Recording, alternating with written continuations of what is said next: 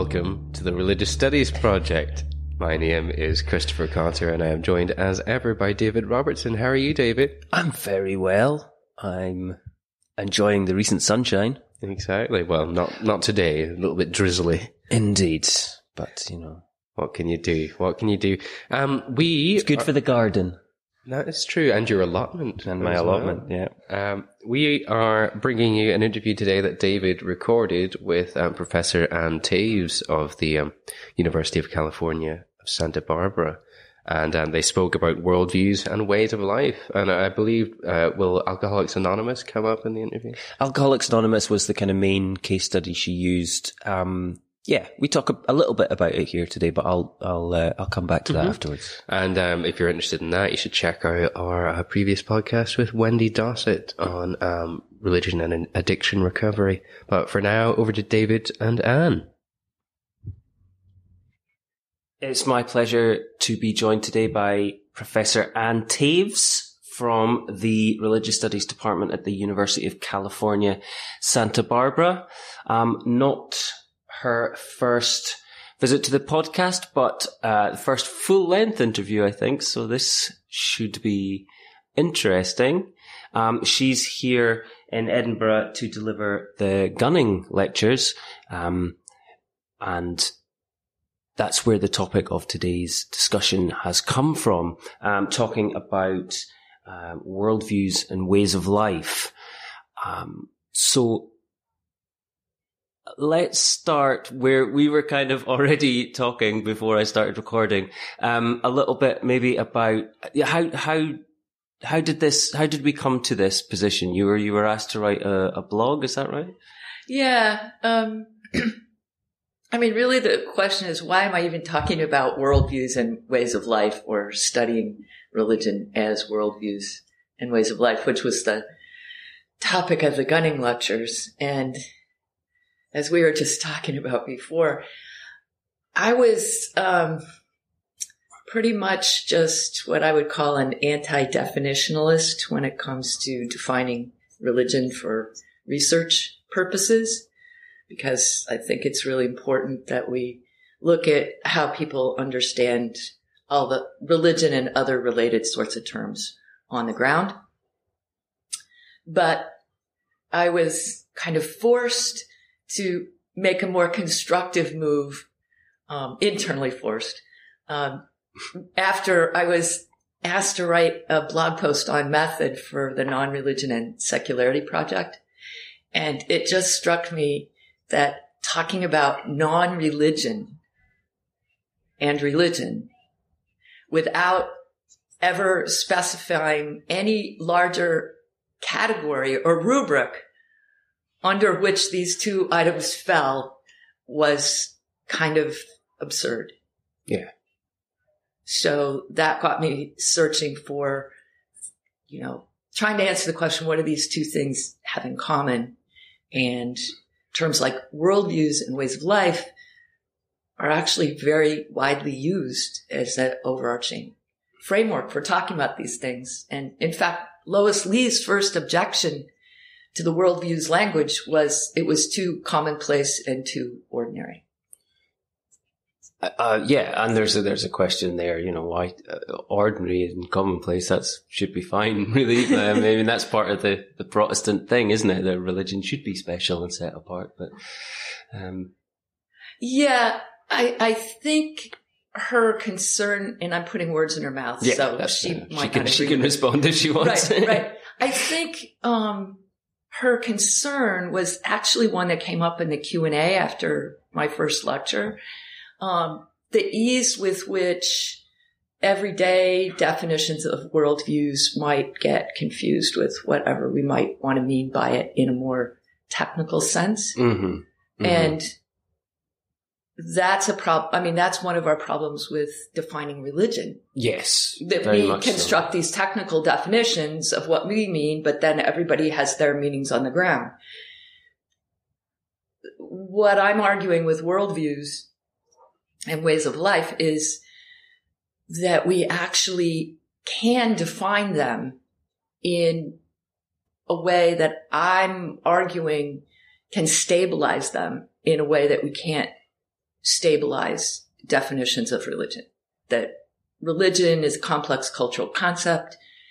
It simply does not have a stable meaning. Mhm. But worldviews and ways of life, I think that we can root them in an evolutionary perspective and show how the ability to actually generate a worldview um, is something that humans can do that's grounded in uh, evolved capacities, basically that emerge out of all mobile organisms having a way of life. That's really interesting. I'm going to get you to take us through some of that, um, you know, albeit in a truncated way later on. Um, first, though, I think we need to we need to jump back a little bit, and so uh, tell us what you mean by worldviews, and you also use this term way, ways of life. Yeah. Um, so just unpack for the listeners a little bit Yeah. um, what we mean by these terms. Well, um, let me start with worldviews. Um, basically, there's um, there's a range of scholarship on worldviews. There was a there still is an in- interdisciplinary group in uh, Belgium, and there are scholars, anthropologists such as Andre Droogers in Amsterdam, who've been working on this idea of worldviews.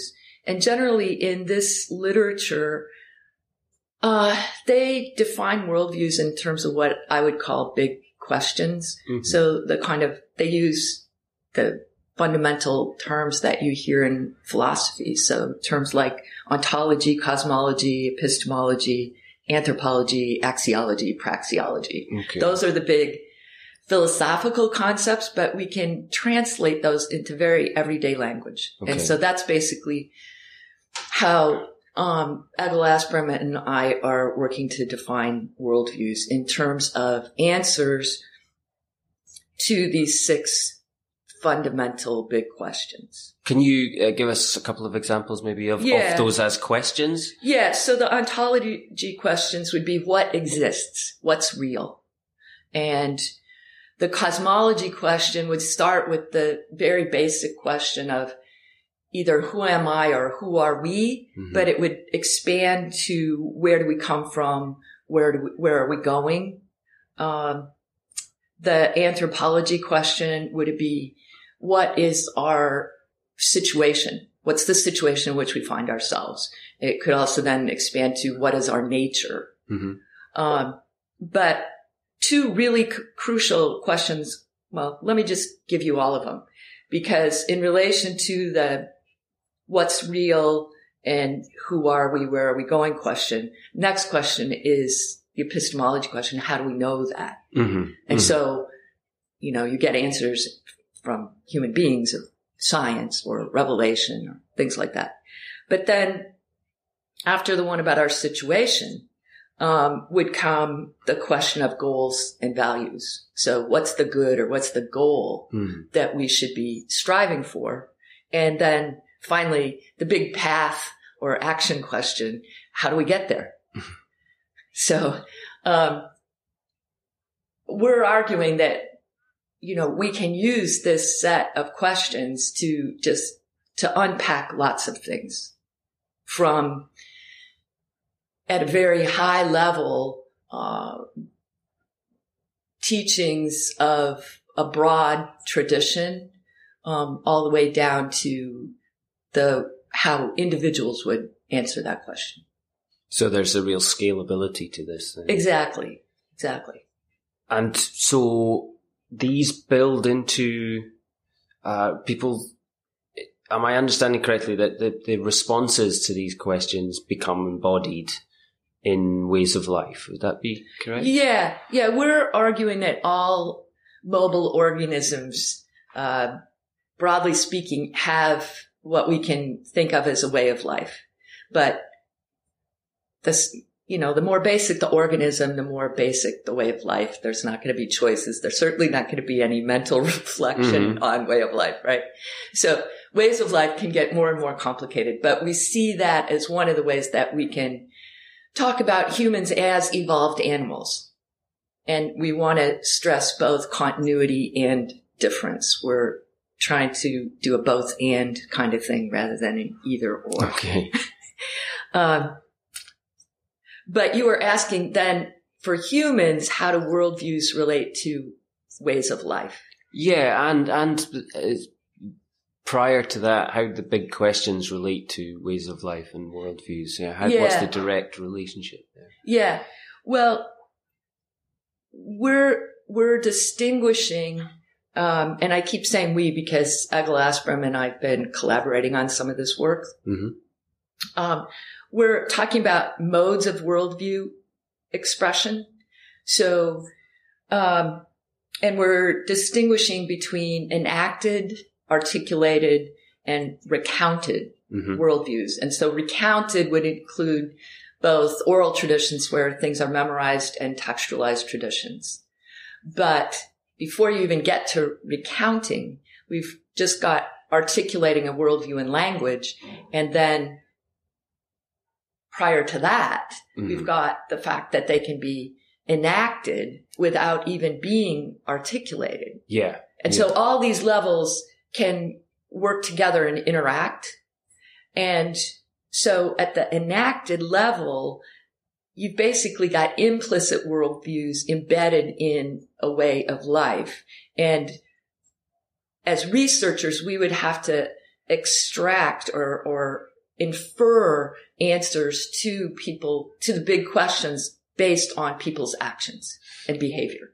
So is, is it with this um, embodied, um, recounted um, level? Is that where we start talking about worldviews rather than simply ways of life? Yeah, yeah.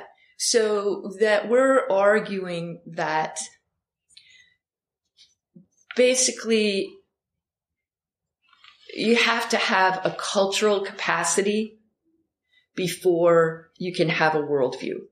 Okay. And so we use a distinction on the one hand between natural and cultural affordances that we borrow from uh, ecological psychology and also a di- distinction between um, evolved and cultural schemas, which are a psychological construct for the kinds of representations that we have for things. And the distinction between natural and cultural is that natural affordances or uh, evolved schemas are very much there's a direct relationship between the organism and the environment. Okay.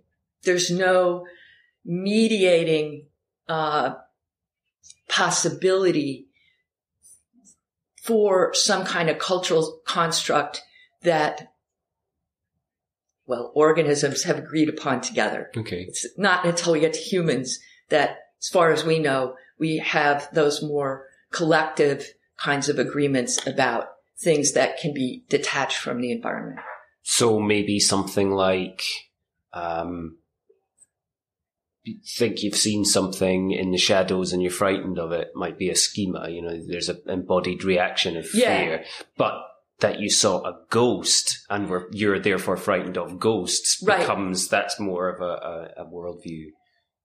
Yeah, yeah, or Or at least part of a- a of yes, it's drawing in a cultural schema. A collective cultural schema. Yeah, about ghosts. Yeah. and layering that on top of the evolved schema of when you he- when you hear a sound or you see more likely when you perceive some sort of movement Yeah. Right. Yeah. Yeah. Yeah. we have an evolved tendency to assume there's something animate there something potentially dangerous and potentially that then would also tie into a larger view of the world because in order to have ghosts going about you have to have some sort of notion of right survival after death or you know Exactly. or non-real beings of some sort yeah Right, right, right. Yeah. So you can expand from that in, in steps to develop a larger underlying conception of how they would think, how they would describe what's real in the world.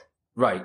And what's nice about the scheme, I think, is that it, it's definitely a bottom up approach to this rather than a top down. Right. So we're starting with um, the most basic kind of uh, responses and then building up to uh, the, the worldviews from there. Well, certainly if you want to start at the level of individual behavior, but we actually can start in all kinds of places as long, I would argue, as we're being responsible about the nature of our starting points. I mean, as long as we're upfront about that. yeah, yeah, yeah. I mean,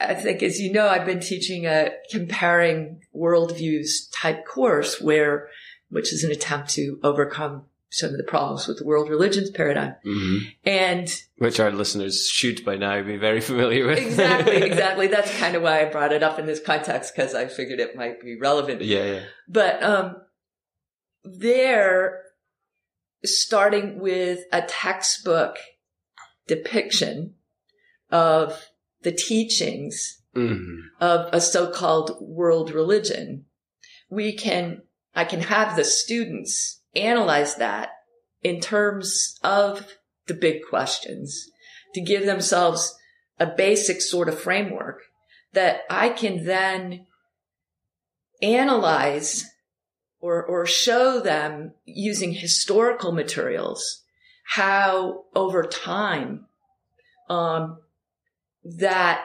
those answers to the big questions coalesced into some sort of say orthodoxy or Mhm. some sort of tradition, including looking at the power structures and the authority structures that would make it coalesce Mm.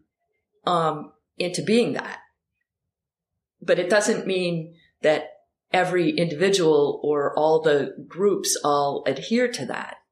But we can still start at that level and use this conception that way, is my point. How in uh, the answer to this might just be not at all, but how is this in any way kind of related to what Ninian Smart was trying to do, or at Oh. least what Ninian Smart said he was trying to do? Right. No, I, I think, um, there is a relationship and I think it's important to see both what Ninian Smart did that I think is extremely positive and the limitations of what he did. Um, so the really positive thing is articulated in a kind of obscure article that I think we ought to, you know, more of us ought to be aware of hmm in which um, he basically argued that we ought to subsume the philosophy of religion under the philosophy of worldviews, hmm the um, history of religions in the broad Religionsgeschichte sense under the history of worldviews and the anthropology of religion under an anthropology of worldviews. Mhm. So sort of the whole range of methodologies that we tend to use in religious studies, he saw as part of an expansive con- uh, conception of worldview studies. And I think that's really cool. Yeah. The, the limitation is that he never defined what he meant by a worldview. And what he did was simply import his six or later seven dimensions of religion from the study of religion to the study of worldviews. Yeah. And to me, that was kind of importing, you know, that was almost a new version of the sort of missionary move of taking our definition of religion and now applying it to worldviews. Yeah, and the the choice of the dimensions and the relative weighting of them, it kind of speaks to that. So, you know, like texts is there and, um, but also, I mean, I, I, I'm not sure where exactly, but he certainly states at one point that, you know, obviously while we can view all of these things as worldviews, some of them are more profound than others. Right. So, you know, there's implicitly, Right. he's still making distinctions. Right, right, right. And, And of course, you know, Christianity is going to be right at the top. I mean, I would put Right. money on that. Right. And part of what our move to view worldviews and ways of life from an evolutionary perspective Mhm. is it kind of turns that on its head. Because it makes the highly rationalized, highly systematized worldviews that philosophers and theologians are into, and maybe even world religions textbooks, um, into a very high end product that may or may not have that much relationship to everyday life, or at least has very open, I mean, it's a very open question as scholars of so-called lived religion would Mm. argue to how people live their everyday lives. So part of what we see working from the bottom up is a lot of open questions about how integrated are people's enacted worldviews? Do they need to articulate them in order to function? Or can an enculturated way of life be perfectly sufficient until it's challenged in some way by something or other that then maybe people start to have to think about it on a need to know basis? Sorry to interrupt the episode, but we just wanted to let you know to remind you about our Patreon link. Uh, the Religious Studies Project has always been free since its inception, uh, but we know that there's a great problem in academia with uh, people not being paid for the work that they're expected to do, particularly early career scholars. And we at the RSP want to be part of the solution, not part of the problem. So you can help if you can spare even one pound a month um, by going to patreon.com slash project RS and subscribing. We know that these podcasts are very useful for people who are teaching and people in their learning. So if you can help, um, either by subscribing there or by making a one-off donation using the PayPal button on our website, it would be greatly appreciated and will help us keep bringing you this podcast for free and fight against exploitation in academia. But now, back to the episode. And this is something that really interests me, actually. And you, uh, you said something about this. Um, I think it, you said that the we can see external. Um, uh, uh, what's the, the the term you used? Uh, schemas. We can see schemas that are external to us. You know, in other societies very easily, but it's very difficult to see the schemas in our own. Which obviously is something that you know scholars we're trained to do, and we Right. try and inculcate that in our students as well. Um, but I was thinking about. Um, I'm very interested in the idea of uh, challenging the, I, the idea of belief in the study of religion. I think there's a Mhm. lot of stress put on this is people's beliefs, and when you actually look at the data on the ground, people are not consistent in these kind of things. Beliefs are not um, performative statements which people hold in their brain and then act in accordance to. Um, and for instance, we have ideas like situational belief, um, where people will respond differently in different circumstances. And I certainly saw this a lot in my research on, on New Age that, uh, and conspiracy theories that, for instance, people who are suffering from chronic pain Mhm. will change their position or um, or adopt multiple positions on alternative therapies. For instance, they may be the most scientifically minded person going, but when uh, painkillers no longer work, they're willing to subjunctively um, entertain the idea that Mhm. acupuncture or flower remedies or something else might work. Um, and then, of course, if those seem to work, they may completely change their worldview.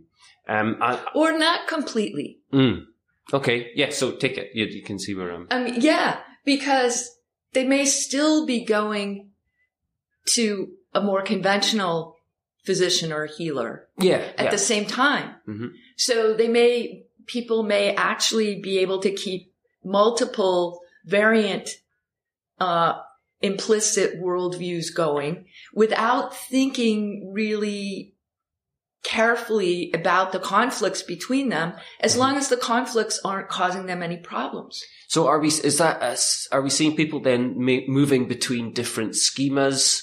Uh, are they moving between different worldviews then, or or it, it, are are are we able to negotiate multiple schemas um, in different?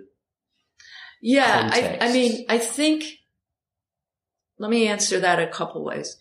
Because if we think about other animals who would have evolved schemas Mhm. that would be cued by the environment, then to elicit certain behaviors in certain situations, then certainly we could think that we have that, you know, at that basic level, we have tons of schemas that get differentially cued by different environmental contexts. Um, each of those contexts would be, you know, a whole situation where we could ask, you know, what's the situation in which we find ourselves? What's the goal in this situation? What is the means to get to the goal? What kind of action? So in that sense, we could begin to flesh out, you know, kind of a micro worldview in that, or micro um, answers to the big questions in that context. So part of the thing to keep in mind, I think, is that the answers to the big questions don't have to be super big sounding. yeah, yeah. No, absolutely. Yeah.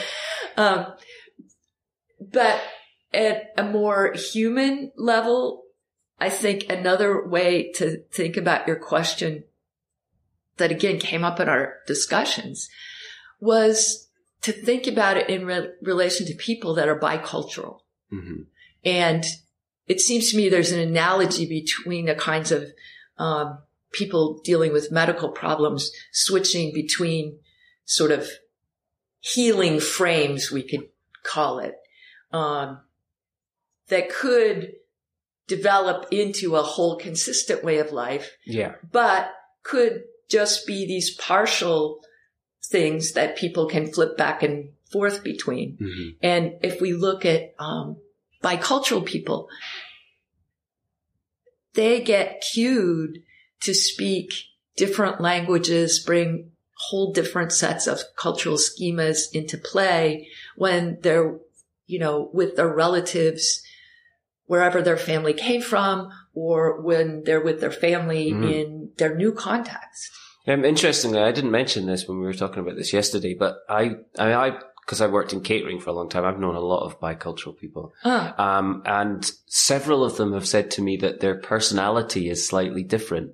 Um, in when they're in the other register, like I, I've known uh, that French friend of mine says she's much more sarcastic um, and sort of aggressive with her French family and friends than she is with with her Scottish uh, friends, for instance. Yeah, see, I think that's really interesting. I mean, and that she's saying she's answering the big question about who am I Mm-hmm. with different answers. Differently, yeah. Yeah. Yeah. And I think we need a language to make sense of that, to explore that. And, and that's part of what I see is the power of this approach. It seems to me there's a whole lot of different directions Mhm. that we can use it to explore. Um, yeah, so let's uh, pursue that then. Um, briefly, I mean, you talked in in the gunning lectures. You used the example of the AA um, quite a lot, and I thought you could maybe talk us quite quickly through um, through that, just uh, so the listeners have a, a sort of a, a real world example to play with. So, taking the Alcoholics Anonymous, um, a group that's kind of uh, you know, a debatable case, an edge case as to whether we're talking about something that's religious or not. So yeah, let's uh, Yeah. let's see how the model works. Okay. Well, that was exactly why I picked it because they're adamant that they are not a religion. Absolutely, yeah. And so, uh, Alcoholics Anonymous is happy to call itself a spiritual, as embodying a spiritual path or a spiritual way of life. They actually use the way, the way of life kind of language or call themselves a fellowship. So that was part of why I picked them, plus the fact that I know a fair amount about them. So it seemed like an example I could spell out. Yeah, yeah. Um, that helps. Yeah. So part of what I did in the first lecture was just to show the variety of ways that we could analyze it.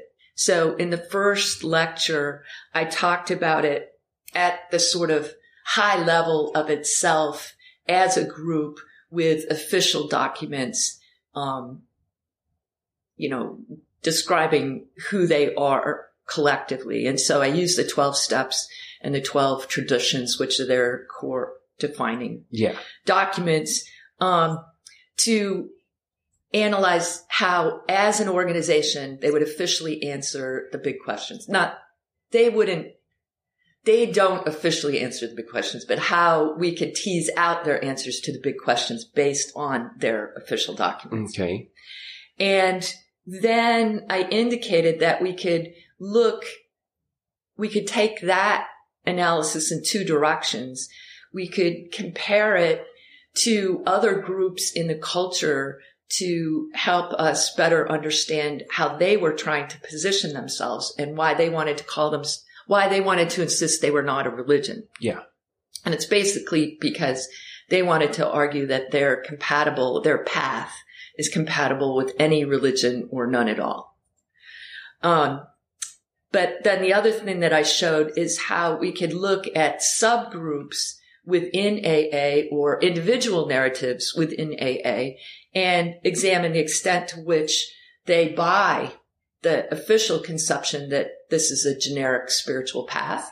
And so, um, I alluded to some of the different commentaries, feminist, Native American, Buddhist, Vedanta, you know, there's all these different attempts to translate the 12 steps into other religious yeah, or spiritual yeah, terms. Yeah. Um, so that's the kind of thing that I was looking at in the first lecture, some of the big picture things we could do. Then in the second lecture, when I looked at the evolutionary perspective or foundations of worldviews, um, I used the kind of layered approach and the fact that um, developing the idea that we have these evolved schemas that and also internalized cultural schemas that can lead us to act really quickly without thinking about it Mm-hmm. to tease apart um, Bill Wilson, the founder, one of the founders of AA, what he would describe as the sort of drinker's dilemma, which is that they can make this conscious choice to quit drinking Yeah. and then have that immediately undermined when somebody hands them a drink. Mm-hmm. And so I use that to differentiate between an enacted way of life, which is I'm an alcoholic, and a um, articulated way of life, which is I'm going to quit drinking and I have the willpower to do it. Yeah. Yeah. Um, in the last lecture, I looked at the emergence of AA and the transformation of the alcoholic as processes of change, both of groups and individuals. And so used um, this kind of analysis to analyze sort of the before and after and the transition from one way of life to another. So we're um we're getting towards time now. Um, so let's uh, let's switch to then to the, the bigger questions. You know why? Um, so we're talking about maybe you know the idea of subsuming RS under a broader kind of umbrella of worldviews and stuff where we started. Well, why is this so? uh, Why is this so important now? Um, what this this has some strong resonances with the field, uh, with issues within the field generally at the moment. I think, um, and it would be good to speak to that briefly. Yeah. Um, I think I'm frustrated with the field on a couple of levels. I'm frustrated with what strikes me as the continuing spinning of our wheels when it comes to critique. We're, Yeah. we're very good at critiquing and identifying all the problems with the concept of religion. Um, but I don't see that much effort being put into solving the problems. And too often I see the, pro- the potential solutions, including this one, being shot down because it might undermine our departments and our, and so to speak, our way of life. yes. Yeah. So even if it might be more responsible intellectually, more consistent intellectually, we want to safeguard our way of life and therefore we're not going to go there and we're going to continue to spin our wheels conceptually. Mhm. I find that really frustrating, although I certainly understand why we might want to protect our way of life. Um, the other frustration for me is the kind of polarization between people that are deeply committed to a humanistic approach to the study of religion and people that are trying to approach it from a more scientific or cognitive scientific point of view. Mm-hmm. And I really see myself as trying to bridge between those two. And I strongly would argue for the value of both approaches. It's not an either or kind of thing. Yeah. yeah. So taken together, um, this kind of approach that I'm talking about is designed one to offer a constructive kind of option, get us beyond just critique. And second, to bridge between the humanistic and the scientific approaches. So, uh, you know, I just like to see more of us engaging in both bridge building and trying to solve some of our problems. Um, yeah, and we, you know, at the Religious Studies Project, those are two issues that we, well, certainly the former, you know, of, of moving beyond critique is something that we've uh, we've taken quite seriously. And the interdisciplinary, I mean, we we feature a lot of of psychology and cognitive people on. Um, but proper interdisciplinary work, you know, work that, that builds on both sides equally is, it's rare, but it's also challenging to do. I think it's it's oh. um you know we we this is maybe a legacy of of the way that the field's construed. You, we're already kind of, you know, I've had to learn sociology and history, um, you know, as methodologies. I mean, just right. in a standard RS right. context and to then start building in psychology and cognitive studies, you know, it's, it's, it's a big ask. I totally agree. It is a big ask and it really, I've been motivated to do it because I find it really fascinating. And mm. so if people don't have an kind of internal curiosity driving them to do it, um, you know, it's probably going to be pretty tough. Mm-hmm. But on the other hand, people could be more open to those who are interested in doing it. But the second thing that I think we need to be really aware of is that people in the sciences tend to work collaboratively and people in the humanities tend to be single author yeah, type folks. Yeah, yeah, and so the more um, of this kind of bridge building work I've been trying to do, the more I've been collaborating. So, you know, just in this conversation, I've been mentioning Egil Asprem. Mm-hmm. I've been working with him on this worldviews and ways of life stuff. But when we decided to work out some of these ideas for a psychology journal, we enlisted a psychologist as a third author.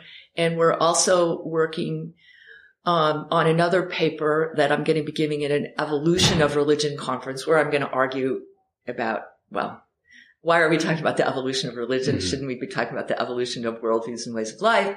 But anyway, we're enlisting an evolutionary psychologist as a third author on that paper mm-hmm. so that, you know, I want to have that kind of collaborative input so that I'm more confident that the ways that um, we're pushing these ideas make sense to people who are deeply vested in those particular fields. So it's one thing to kind of sketch a big picture, but it's another thing to present it with the kind of detail that people in that specializing in that area would want to have. Absolutely, absolutely. And um, you know, I know this myself from uh, the limited amount of collaboration I've had in terms of working with the conspiracy theory scholars because I'm, you know, as a religion trained in religious studies, I'm kind of a minority there. Um, probably 50% of them are um, psychologists and maybe 30% mm-hmm. percent are sort of political science. So very yeah. different methodologies, but um, it's very clear that the next stage in the scholarship needs to take the humanities um, critique and analysis and understanding of terms together with the kind of data generating ability yep. and the analysis and, and, you know, quantitative analysis that they can do. Um, and so, yeah, I, I, think there's a very timely call and uh, probably a good a good place to to leave on that kind of yeah. uh, rousing yeah. call to action. Um, so I'm just going to say uh, thanks so much for joining us today. Um, thank you. Yeah. Well, thank you for having me, David. My pleasure. Thank you. Wonderful to hear from the two of you there. And spent a good few days in Edinburgh towards the end of March, and she was very generous with her time and very interested in, in all the projects that were happening here. Um, so it was wonderful to to hear the uh, the RSP output, the RSP impact from that visit. Yeah. It was um, it was nice hanging out with her and getting to know her. It's one of those um, occasions which thankfully is not that rare where you know somebody's work and you know they've maybe been on the podcast or something, but somebody else has interviewed them, and then you you actually meet them and they're as nice as you mm. would hope. And it's it's also really good to hear. You know, they've obviously they're at UCSB with Ann and Egil Asprem and everything. There's a they have a lot of resources to do these sort of big big, well, the big questions that mm-hmm, he's looking mm-hmm. at, large scale work, and it, that many of us don't really have a chance um, to do. Um, so it is encouraging to know that that is also happening at the same time. It's sort of the, the other side of the coin to a lot of the uh, sort of in-depth qualitative work that, that we're maybe more familiar with. Yeah. Um, and that sort of grand theorizing is, uh, it's maybe not as as popular as it has been mm. in, in different periods of time. So it's nice to it's nice to see people still attempting it and yeah. pushing you know pushing that angle, but also empirically grounded in a way that, that yeah. such grand theorizing usually doesn't tend to be. Yeah, I mean, bringing in the the, the cognitive aspect particularly is is a, a different take on that. Yeah. Um, but you know, you mentioned um, Alcoholics Anonymous. I think she's going to be publishing the the full lectures at some point, probably as a book or um, as part of a book, um, where she'll develop those case studies in a lot more depth. I mean, we did a very much a rush through a very large um, and multifaceted mm-hmm. kind of idea. So um, you'll be able to dig into that in more depth. But talking about Alcoholics Anonymous, um, Wendy Dossett, who we mentioned at the beginning, is preparing uh, a special edition of Implicit Religion mm-hmm. on um, addiction, recovery, and its relationship to religious narratives from a critical perspective, which will be very interesting.